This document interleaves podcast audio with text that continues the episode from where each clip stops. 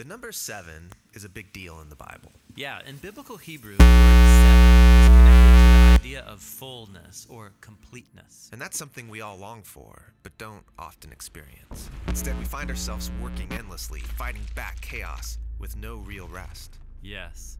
Now keep all that in mind as we turn to Genesis 1 in. It begins with darkness and disorder, but then God speaks to bring about light and order so that life can flourish. And this happens over the course of six days. Each day is marked with the phrase, there was evening and there was morning.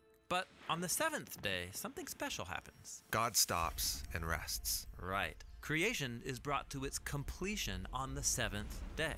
And that phrase, there was evening and there was morning, it doesn't appear on day seven.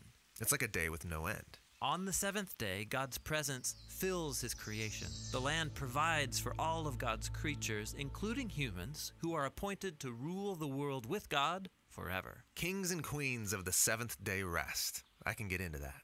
But the humans are deceived by a dark power, and they forfeit that rest. They're exiled into the wilderness, where they have to work as slaves to the land. Until they die and return to the dust from which they came. But God wants to restore humanity back to that seventh day rest. So he chooses to give the family of Israel that experience of ultimate rest so they can share it with others. But how? They're in Egypt, slaves to an oppressive empire who's grinding them into the dust. So God confronts Egypt and he liberates the Israelites, taking them through the darkness and chaos on the way to the promised land. Now, while they're on their way, they find themselves in the wilderness. It's easy to get lost, life is a struggle. They're not in the land of rest yet. But while they're on the way, God invites them in the wilderness to start living as if they're in the promised land. But how do you practice the future rest in the wilderness? Well, God tells them that every seventh day they are to stop their work, or in Hebrew, to Shabbat, so that they can rest and enjoy God's good world. So take a whole day to live as if the ultimate rest has already come. Yeah, this is the Sabbath, celebrated every week on the seventh day. But there's more. The Sabbath is just one of seven festivals that Israel practiced every year, each one anticipating that seventh day rest. That is a lot of sevens. And there's even more. Every seven years, the Israelites were to liberate slaves, forgive debts, and let the land rest for a whole year. And then, every seven times seven years was the ultimate seventh day rest, called the year of Jubilee. If anyone had lost their land or gone into debt, all was forgiven, everything restored. Wow, so the Sabbath, these feasts, the year of Jubilee, it's all pointing towards the hope of future rest. Right. Now, when the Israelites went into the land, they forgot their God, and so they forfeited their chance for rest in the promised land. They're exiled and enslaved again by an oppressive nation, led back into a world of chaos and disorder. But Israel's prophets said that their exile would end one day and that the ultimate jubilee of freedom and rest would come, but generations go by and they're still waiting. It's at this dark point in the story that Jesus appears, and he launches his public mission on a Sabbath day. Yeah, he read aloud from the scroll of Isaiah, saying that it was time for all captives and slaves to be released because this was the year of the Lord's favor. What did he mean? This is the year of the Lord's favor. He was talking about the ultimate jubilee. Also, Jesus is claiming that seventh day rest would come through him. Right, he said that he was the Lord of the Sabbath, and he confronted disorder and darkness in all of its forms, liberating people from sickness, sin, even from death itself. Yet, Jesus was killed, so even his work was undone. Well, it seemed that way. But notice, Jesus timed his death to take place at the end of the week. His body rested in a tomb during the Sabbath, and on the eighth day, he rose from the dead. Oh, wait, the eighth day? You mean the first day of a new week? Exactly. Jesus' resurrection was like the first day of a new creation, where God's light and life broke into the darkness. So, because of the resurrection, we have hope in God's promise of future rest. But we're not there yet. It's like we're still in the wilderness, where we experience struggle and pain. But as we journey towards that ultimate seventh day, Jesus invites us to experience a taste of real rest now by following him. Or, in his words, Come to me, all you who are weary and burdened, and I will give you rest. Morning, everybody. Slow is fast. Slow is fast. That is a phrase that's used by the Navy SEALs. I don't think it started with them, but they've kind of adopted it as a phrase that they use. Basically, they say slow is smooth and smooth is fast. So you apply some basic mathematics and you have if slow equals smooth and smooth equals fast, then slow equals fast. Doesn't make a lot of sense at face value, but you think about some of the other uh, people throughout history who have said similar things. Augustus Caesar, ruler of Rome, said, Hasten slowly. That which has been done well has been done quickly enough. Doc Holliday, the, the famous Old West hero, he said, Take your time in a hurry. One of his friends, Wyatt Earp, who uh, maybe you've seen the movie Tombstone, kind of a uh, famous, uh, uh awesome, uh, great movie, Kurt Russell. Maybe you've seen the Kevin Costner version. That one's super lame. Don't even bother with that one. Tombstone is the one you want to see, but, but it kind of uh, tells a bit of the story of this famous Western lawman, the OK Corral, all that kind of things.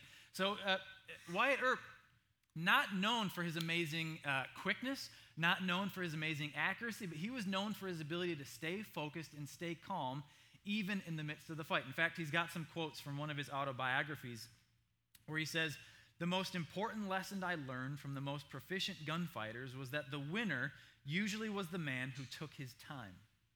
When I say that I learned to take my time, I don't wish to be misunderstood, for the time to be taken was only that split fraction of a second that means the difference between deadly accuracy and a miss.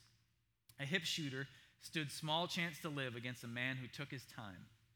So his legend grows over time, but he, his legend was that in the middle of pure chaos, he could remain steady, remain focused, and remain calm, unfazed by the details. You can call that being in the zone. If you're an athlete and you come from that world, you can call it uh, just being deliberate. You can call it courage under fire. You can call it slow is fast. However, you want to say it. For Wyatt Earp, everything was slower, everything was smoother, and the target was all that mattered. So basically, between all these different people from different uh, centuries and periods of time, they discovered that sometimes the speed at which we live, sometimes the speed at which we operate, sometimes the speed at which we work, or even swing a golf club. In the moment, it might seem right to be busy. It might seem right to be moving all the time. It might seem right to always have a full schedule, to be accomplishing something as much as possible. But the reality of many parts of life is that finding a healthy, sustainable pace, finding a healthy, sustainable rhythm, is the most effective speed at which we should live. Now, some cool stories in there. You look up the Wyatt Earp thing, Augustus. See, there's some, there's some cool stories of people through history, but in the midst of that, I, ask, I have to ask myself the question do I move at a pace of life that allows me to be so in tune with what's going on around me that life and action and all the details seem to be moving slower, maybe even slower for me than everyone else? How do I experience this? How, not, not to win a Wild West duel, not to take part in a Navy SEAL mission, but, but to navigate the pressures and the stresses and the pace of everyday life. How do we experience something different? How do we experience something a little bit more manageable? Some of you experience this every day and you're wrapping up a year where you've experienced another year of school, right? And you have that daily grind of school where you find out that sometimes your teachers aren't on the same page and somehow they all give you their biggest assignments on the same day. I don't know how that works. They need to have a conversation, right? And so that, that happens. And then you're up early and you have a long school day. And then you're off to practice. And some of you have another practice after the practice. And then maybe a job on top of that and homework on top of that. And you get 42 seconds to decompress before it's off to bed late. And you wake up to do it all over again the next morning. That doesn't even include all the social pressure that gets added on top of that schedule, right? Life is a bit crazy for you. Life is hectic for you. The pace is almost unsustainable. Some of you are in the midst of a new career. You haven't earned the good shift yet, right? So your hours are a little bit crazy, a little bit unpredictable. And everything is so new to you. So you're putting in extra hours trying to figure out what normal is for you. And the veterans are there. They, they've been there and done that, but you're starting from scratch. So it's a little bit different. You're just trying to earn your keep, right? Trying to prove yourself. Or maybe you haven't learned yet how to work smarter. And so life for you is a little bit hectic. It's a little bit fast. It's a little bit chaotic, almost unsustainable. Some of you are in the midst of starting a new family. Being a newlywed's fun, right? You can, you can drop everything at a moment's notice, pack up, and go somewhere for the weekend, disappear for a week. You can pretty much do whatever you want. But now there's other people around. They're crawling around, breaking things, trying to touch hot stuff and sharp stuff. scream in the middle of the night for no reason. They pee in their bed. They throw up in their bed. They forget to take their lunch. And that's just your husband. That doesn't even, doesn't even count all the kids running around, right? Your life is a little bit chaotic. It's a little bit stressful. You guys like that one? uh, crazy, man. The pace is almost unsustainable. Some of you are at a major transition point as your kids have gotten older. Maybe you're at your point in your career where what felt like a really successful career, now you're looking at the numbers as retirement gets a little bit closer and you're like, I don't think these numbers are going to add up. And now there's a little bit more stress than there was 10 years ago. Maybe you're feeling good physically, but every trip to the hospital, every trip to the doctor sends you home with another prescription and another reminder of how old you're getting. Your role as a parent, that one wasn't even supposed to be funny. That was supposed to be stressful. Maybe that was a stressful laugh. You're like, that's me. Time for that vitamin. Sunday. Oh, yeah.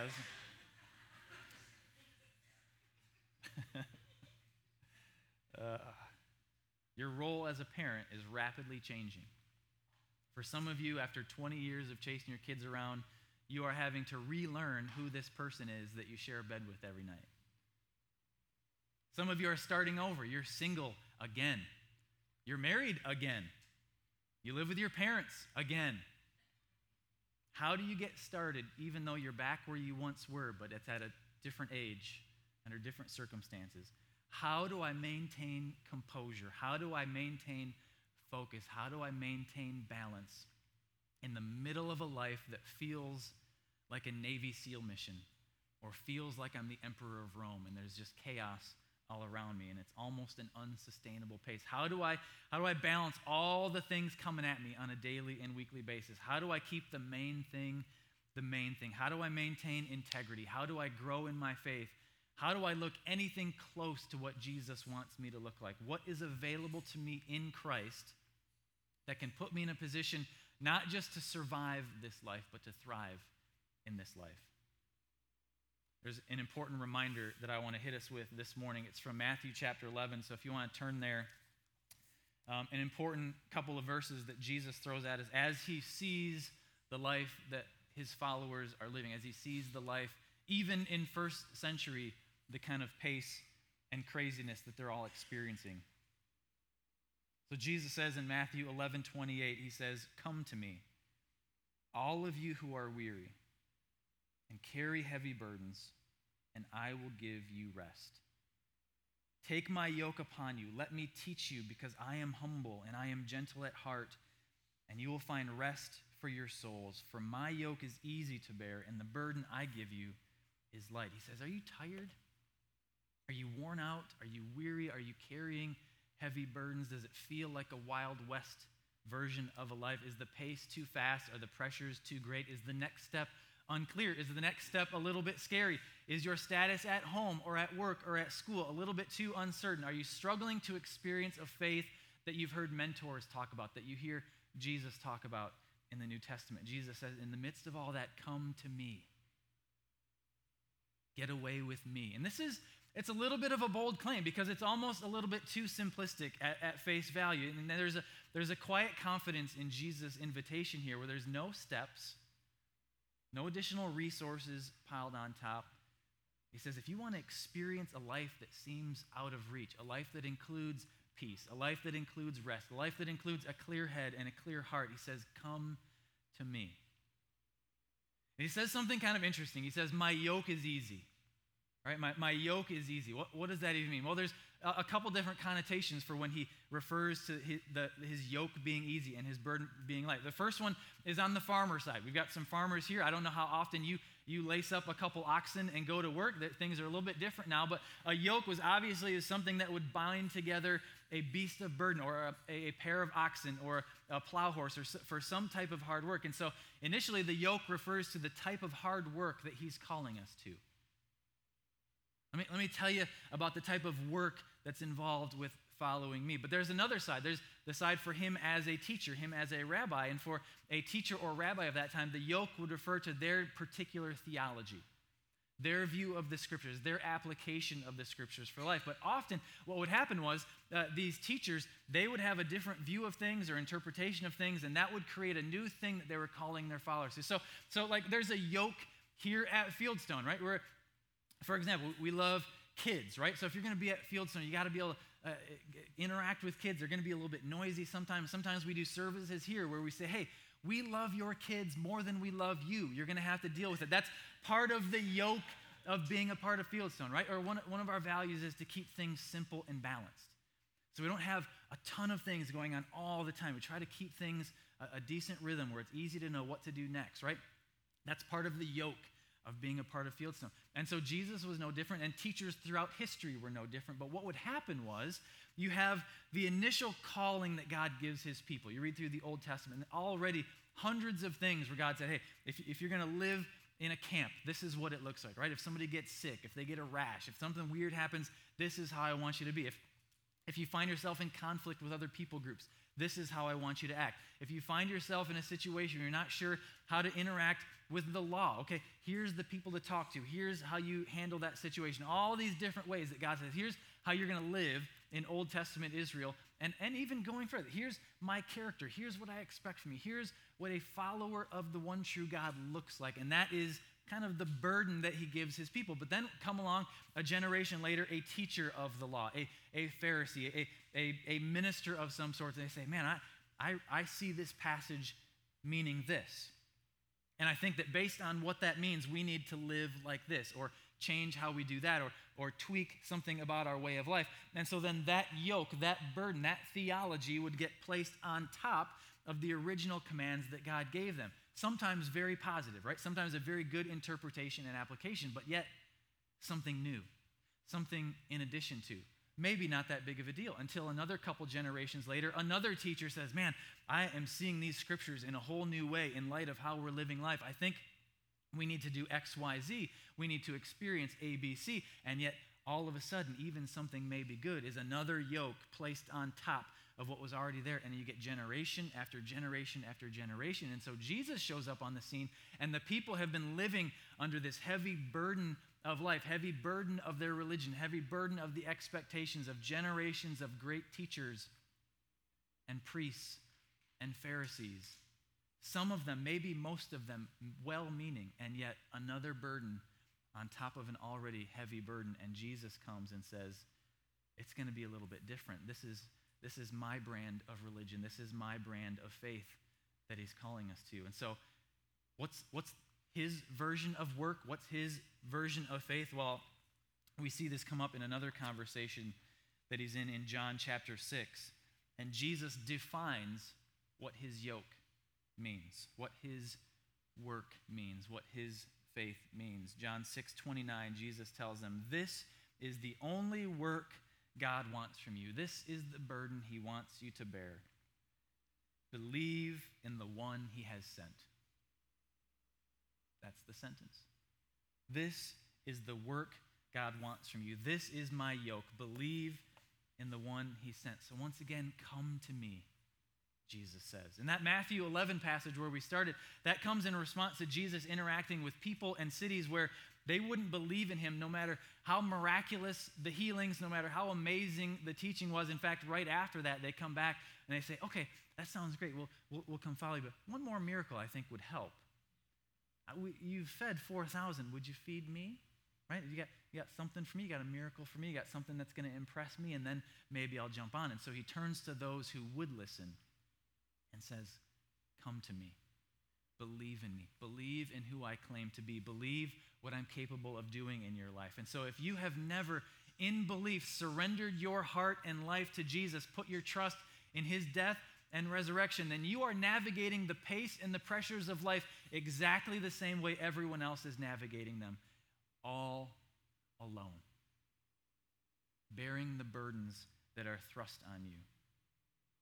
And yet, a very simple, profound offer is given repent of your sin, recognize your need for a Savior, believe in Jesus, and all of a sudden, something becomes available to you that's far better than navigating an Old West duel. That's what the world calls you to. That's what the world is forcing you into, dragging you into that kind of a pace, that type of chaos, that kind of stress. And Jesus draws us into something different. He draws us into something better. He just says, Come to me. No strings attached.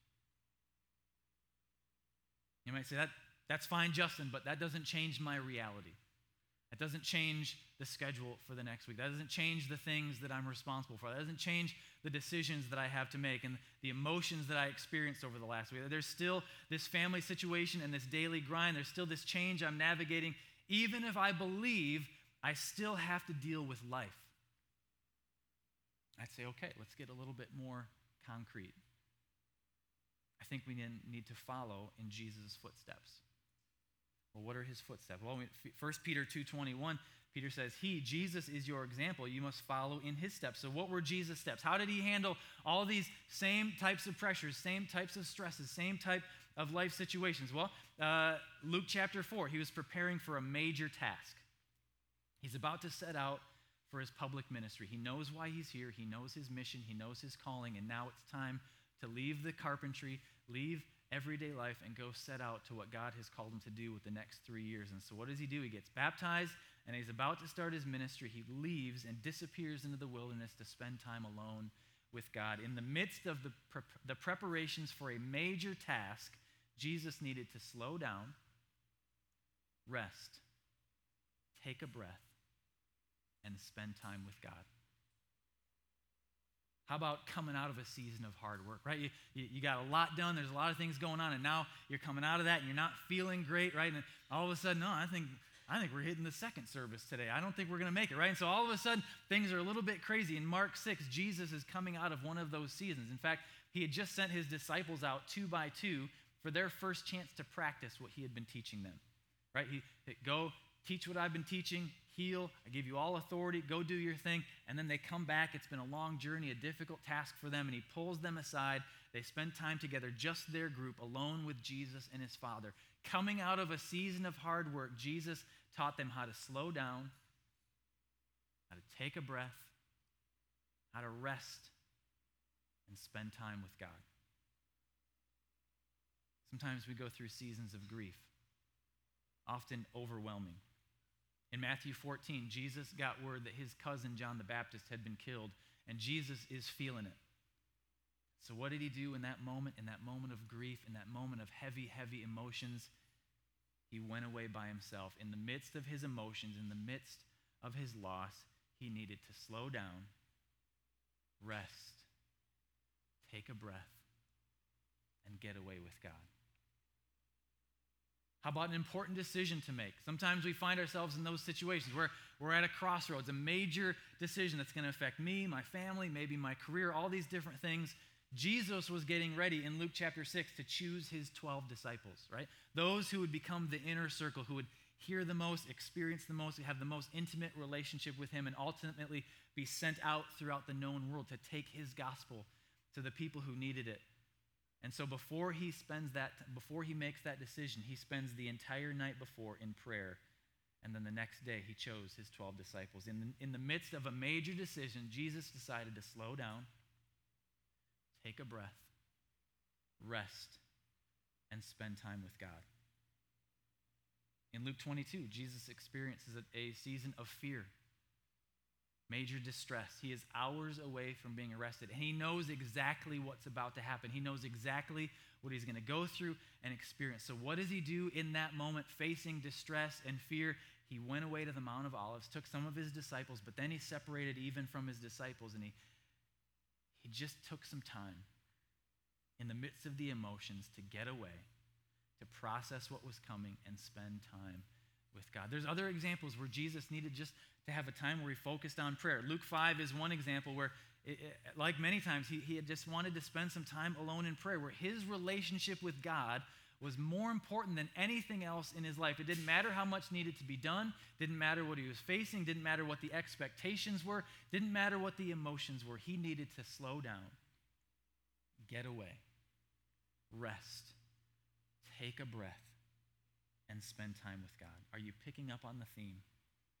of how Jesus responded to all the various seasons and emotions and stresses and pressures and decisions of life.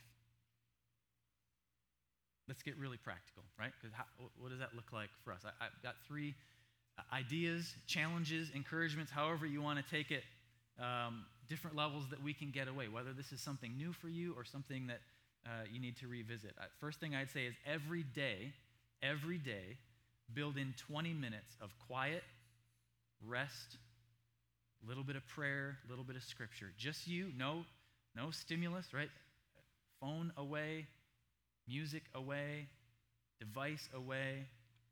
Maybe this is on your commute. Some of you have a long enough commute where you could take 20, 30 minutes and just have some quiet and give yourself a few moments where God can speak in your decisions, speak into your stress, speak into your emotions, respond to some of the things that you've been saying to Him.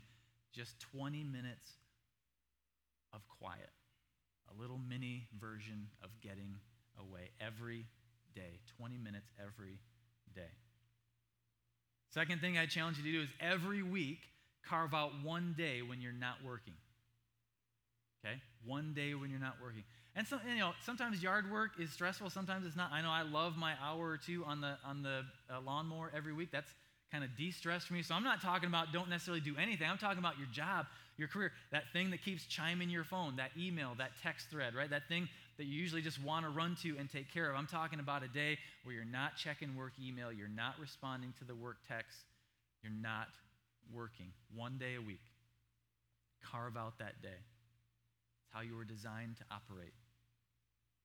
And the third thing I say is this every time something significant happens in your life, could be a good thing, could be a bad thing, could be a new season, could be a major change, could be something emotional, it could be a major decision that you're facing. Every time something significant happens in your life, take an extra day off or more and take that time to process, to let it breathe, to pray over that situation, to seek wisdom, wisdom from God, wisdom from others. So 20 minutes a day, one day a week, and every time something significant happens in your life, Follow in the footsteps of Jesus. Get yourself away, take a breath, get some rest, and spend time with God. I think what you'll find in Jesus' life is that in the very moments where seemingly more is required of him more work, more energy, more investment, more time, more teaching, more healing, more working with people. In those moments where it feels like there's more required of him, those are the moments when he does the exact opposite. He steps away, he withdraws, and instead of focusing on what's in front of him, he focuses on his relationship with his Father. And then, out of that, he comes back and steps into life, experiences a different pace, a different way, a different rhythm. Matthew 11, one more time. Jesus says, Come to me all of you who are weary, all of you who are carrying heavy burdens, and I will give rest. Take my yoke upon you. Take my teaching upon you. He says, Take my version of faith upon you, my version of work upon you, and let me teach you because I'm humble. I'm gentle at heart, and you'll find rest for your souls. For my yoke is easy to bear, and the burden I give you is light. It's an offer and it's a promise. Let's pray. God, we all have uh, those moments, those seasons. God, some of us have that life that's just a bit out of control. It's crazy, it's hectic, it's stressful, it's emotional. God, things come our way. We ride the roller coaster of life like everybody else. And yet, God, you have given us a promise that in the midst of the chaos, in the midst of the speed, in the midst of the burdens, you offer something different. You offer something better. God, in the midst of it all, may we give up the chase for what the world is pulling us towards, what the world seemingly requires of us. And God, may we embrace what you are offering time with you, a life lived at your pace, a life lived your way, and a faith that's so much different because of that. God, we love you and we pray this in Jesus' name. Amen. Thanks, guys. Have a great afternoon. See ya.